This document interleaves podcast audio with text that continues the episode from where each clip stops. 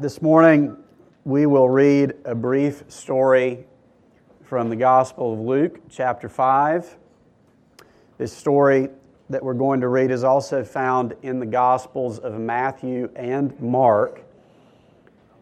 And that tells us that this is a very important example from the life of Jesus, probably because it allows us to see the heart of God for even the most marginalized people in society. So we're going to begin reading chapter 5, verse 12. This is God's Word. It says, "While he was in one of the cities, there came a man full of leprosy. And when he saw Jesus, he fell on his face and begged him, 'Lord, if you will, you can make me clean.' And Jesus stretched out his hand and touched him, saying, 'I will, be clean.' And immediately the leprosy left him. And he charged him to tell no one, but go and show yourself to the priest and make an offering for your cleansing, as Moses commanded, for a proof to them. But now even more the report about him went abroad, and great crowds gathered to hear him and to be healed of their infirmities. But he would withdraw to desolate places and pray." All right, that's the end of our text. And there's actually, there you go, next slide. Let's keep that one up there, just so you can have the whole story in front of you. Verse 16 is not the main point of the story, but Luke includes that little detail so that we might better understand Jesus. Jesus needed to be alone with his Father.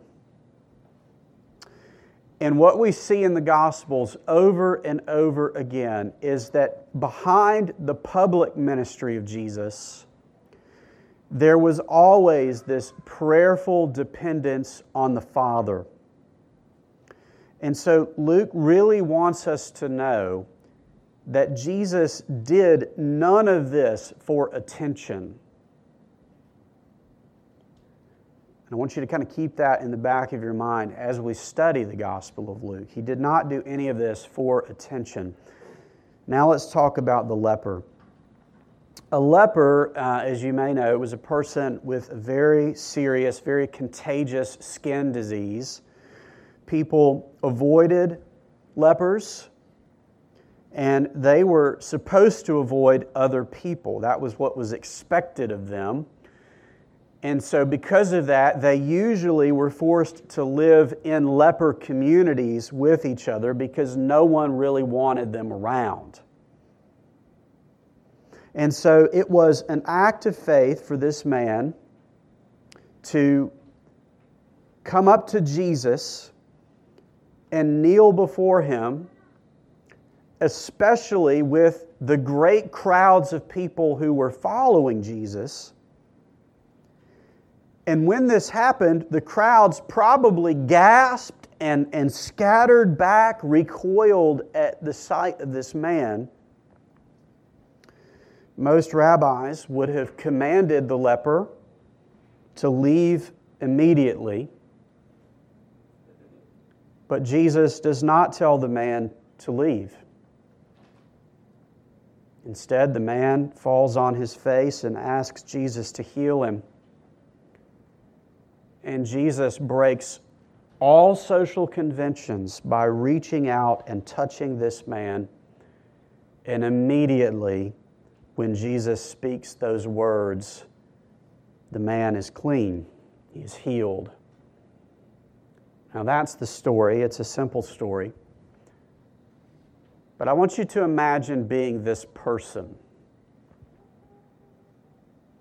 If you can imagine this with me, okay?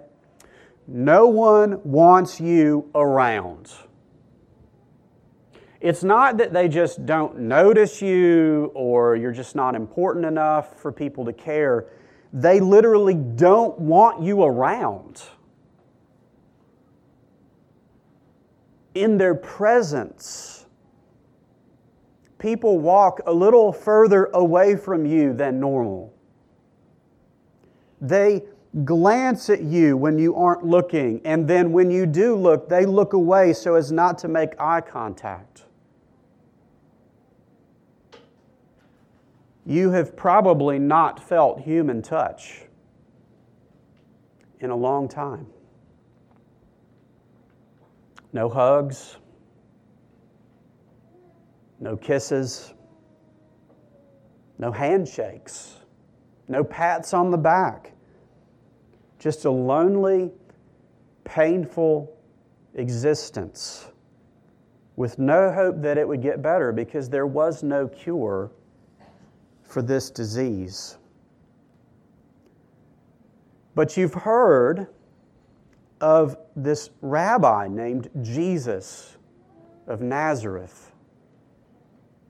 And you've heard that this man has the power to heal people. And you hear that he's coming to town. And so you take a chance and you put yourself in his path, knowing it's possible that you will be rejected again. But then Jesus reaches out and touches you. Probably the first human touch this man has felt in some time. Now, can you imagine what that must have felt like? And then, in the next instant, to be healed. More than that, you are now socially acceptable again. The priests will accept you back into worship. People will no longer avoid you. Your family will receive you. Home, you can be human again. And Luke wants us to understand this is what Jesus can do. Yes, He can heal people. We've already seen Him do that. But Jesus can do more than that. He can heal us not just of our sickness, but of literally everything that's wrong about us, about our lives. He can give us our humanity back. He can make us acceptable and loved. And Luke wants us to understand once again that Jesus did not do this in order to be seen. He did it because He wanted to and because He could. The Bible word for what Jesus demonstrates here is the word compassion. But it's important to see that compassion is more than just removing the condition, okay? Jesus removes the condition, but He also removes the shame underneath the condition. Do you know what shame is? Shame is that deep feeling of inferiority. The feeling that you don't belong, that something is wrong with you.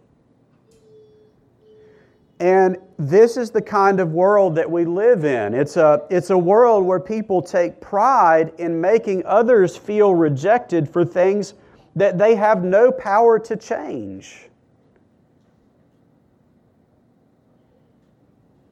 We have a long, violent history in this world of marginalizing people when we should have compassion.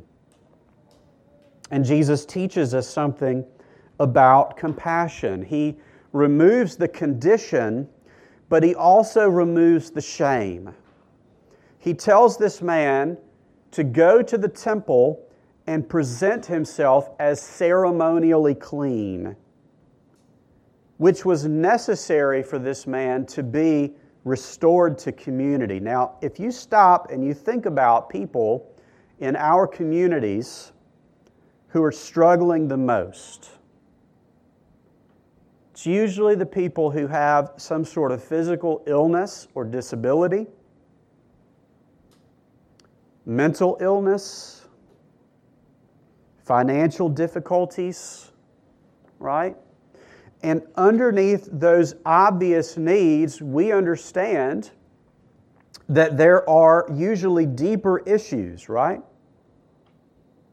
broken relationships, past abuse or trauma. And sometimes it may be the consequences of bad decisions. That's absolutely, sometimes that's part of it, right? But very often, they're also dealing with a deep sense of shame, and it may be for something that they literally did not do or could not help. It could be something about them that they cannot change. And it brings this thought, not only that something is wrong with my circumstances, but that something is wrong with me. I'm the problem.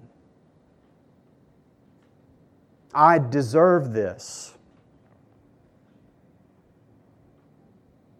And the world excels at reinforcing that shame.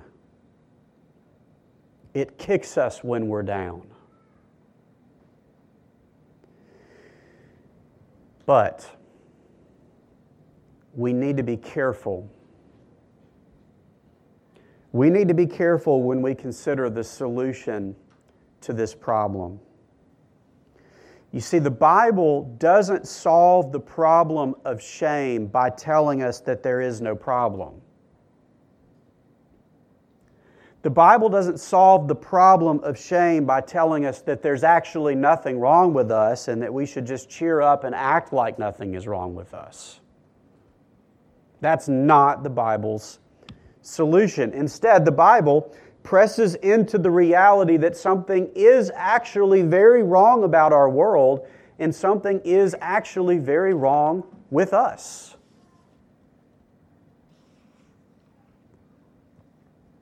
Jesus heals this man, and then he encourages him to take the necessary steps to resolve the broken relationships, to resolve his status as someone who was unclean. Jesus never disputes that. He simply fixes the problem. You see, Jesus knows that this man's identity is tied to his community. And this is something that modern Westerners are forgetting. Identity is not this individual thing that we conjure up from inside. It is first whatever God says is true of us. And second, it matters where we fit into community and relationships, because that's how He created us. This man needed more than just physical healing to get his identity set right. He needed people back in his life. He needed fellowship to be restored. You see, the kingdom of Jesus is not just about making us temporarily happy. It's not just about fixing those surface problems or the physical problems that we usually try to focus on. More important to God is our heart and our relationships and our future. And all of that is tied together. You see, Jesus is not interested in temporary relief. He's interested in permanently restoring our broken world. And it's not just about individuals. Jesus intends to restore entire communities. I want you to notice that Jesus wants this man to get back into community with the same people who are actively rejecting him.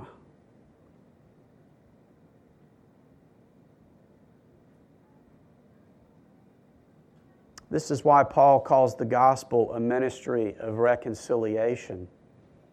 God with people first, but also people with people.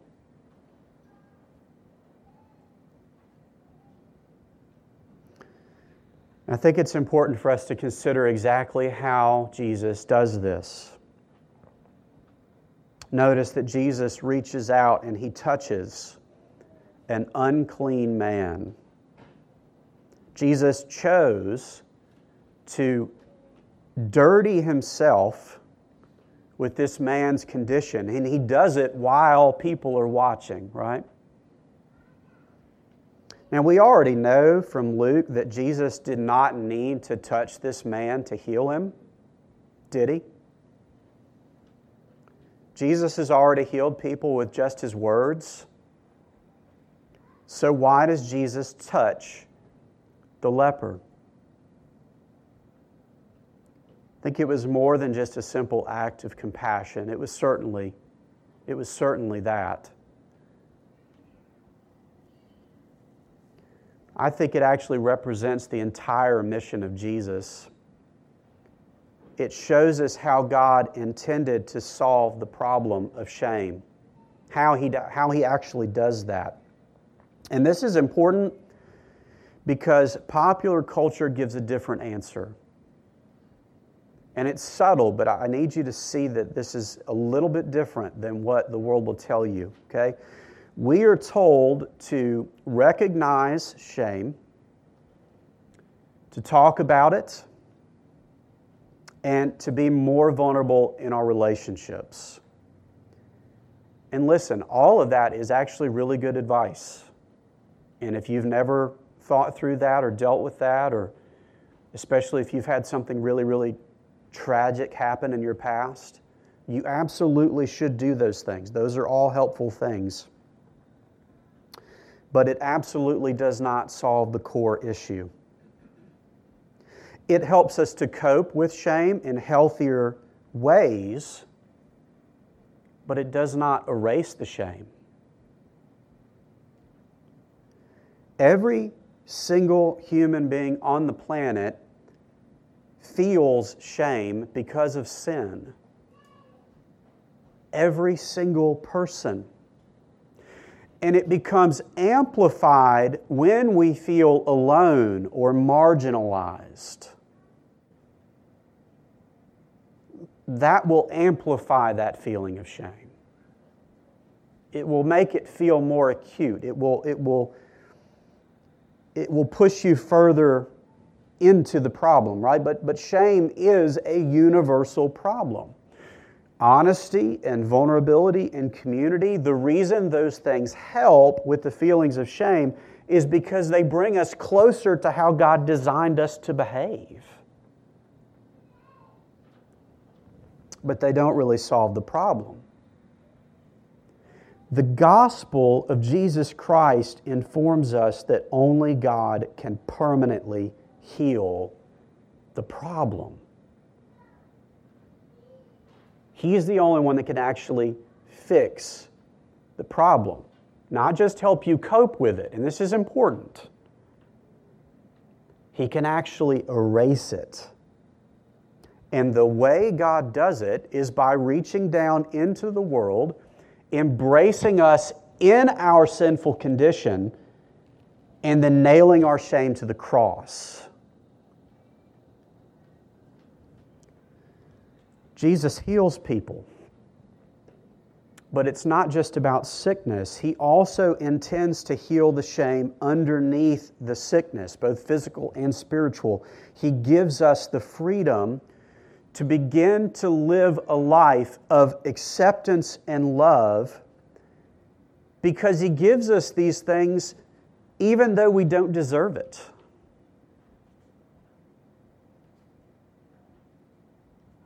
He tells us, you are washed, you are righteous, you are welcome, you are clean. He makes us family, even when we don't deserve those things. And this is how He undoes it. It's by His grace. And I wonder this morning if you believe that Jesus is the answer to whatever sadness of heart you're feeling.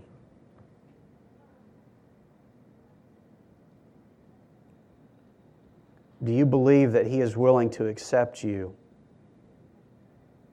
even when others are not?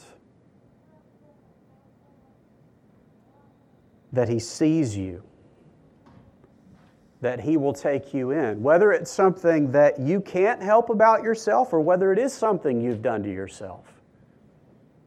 In both cases. See, faith in Jesus is not a self-righteous act. Faith in Jesus is an act of desperation. It is knowing that you have nowhere else to go but believing that Jesus actually has the power to make you whole again. And some of you this morning, you feel like this leper and you need to hear that Jesus can heal you. He can restore you. He can give you back your humanity. He can make you a part of a community. And that's what some of us need to hear. But there's also a message here to the disciples of Jesus. Okay, so if you're one who has claimed the promises of Christ and you know yourself to be a part of His family, you believe you're forgiven, you believe that you have His grace, and maybe you believe that for some time, there's a message for you too. And the message is that we as the church need to be the kind of community that welcomes people who are recovering from their shame.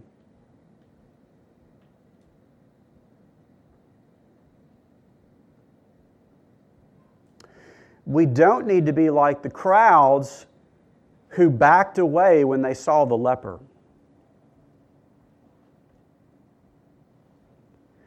We need the eyes of Jesus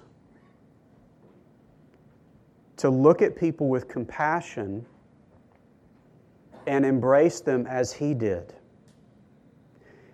And we're only going to do that if we know ourselves to be spiritually lepers as well. That God has been gracious to us. And so as Christians, I'm asking you, are you living a cleansed and grateful life, understanding that it is only by God's grace that that is true? Do you believe that Jesus actually has the power to fix us? Do you even think that you need to be fixed? You see, very often in the church, our problem is that we don't even know that we need to be fixed. We don't see it. It's those people out there who need it. And that's why we can't be that kind of community to receive them, because we're missing the point. If you ignore the hurting people in this world, and you ignore the hurt that you have caused to other people, then you won't think you need Jesus. You're just going to be better than all the dirty people out there who are beneath you. Even though you may not say it like that, that's what's going on in your heart. If you believe that you're already clean by your own efforts, then what Jesus has accomplished will never really mean that much to you. But brothers and sisters, that is not how followers of Jesus engage the world. We've been studying early church history on Wednesday nights. And we've talked about how the early church grew rapidly because it was so radically different than any other religion that the world had experienced. By the grace of God, the followers of Jesus were different. They were different people. Christians had a strong reputation for serving the poor, and not just their own poor, but everybody's poor. When plagues and diseases spread in ancient cities, the Christians were the ones who stayed when everyone else left and risked their lives to care for the sick and bury the dead. I want you to listen to how one historian describes the early church, and I read this a couple of weeks ago on Wednesday. It says this: "All in all, no more attractive religion has ever been presented to mankind. It offered itself without restriction to all individuals, classes, and nations.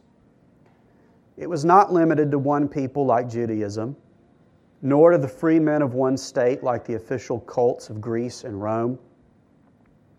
By making all men heirs of Christ's victory over death, Christianity announced the basic equality of men and made trivial all differences of earthly degree. To the miserable, maimed, bereaved, disheartened, and humiliated, it brought the new virtue of compassion. It gave them the inspiring figure, story, and ethic of Christ. It brightened their lives with the hope of a coming kingdom of endless happiness beyond the grave. To even the greatest sinners, it promised forgiveness and their full acceptance into the community of the saved. To minds harassed with the insoluble problems of origin and destiny, evil and suffering, it brought a system of divinely revealed doctrine in which the simplest soul could find mental rest.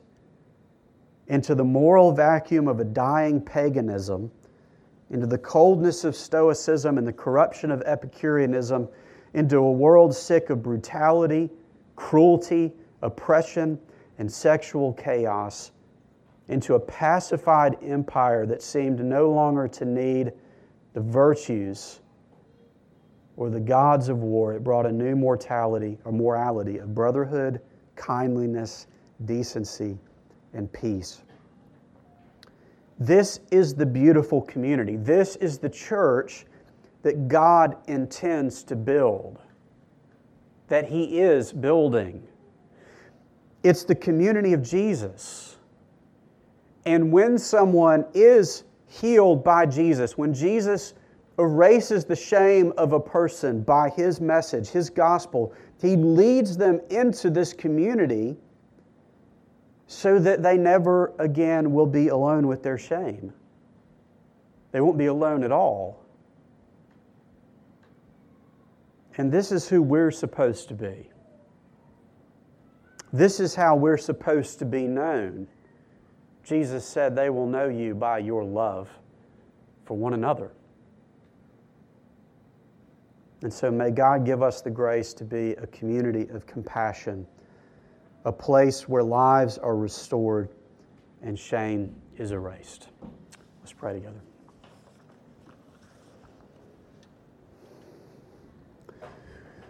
Gracious Lord Jesus, we thank You that You were willing to come to earth and embrace us in our sin, in our guilt, in our shame. And that by Your word, those wounds are healed.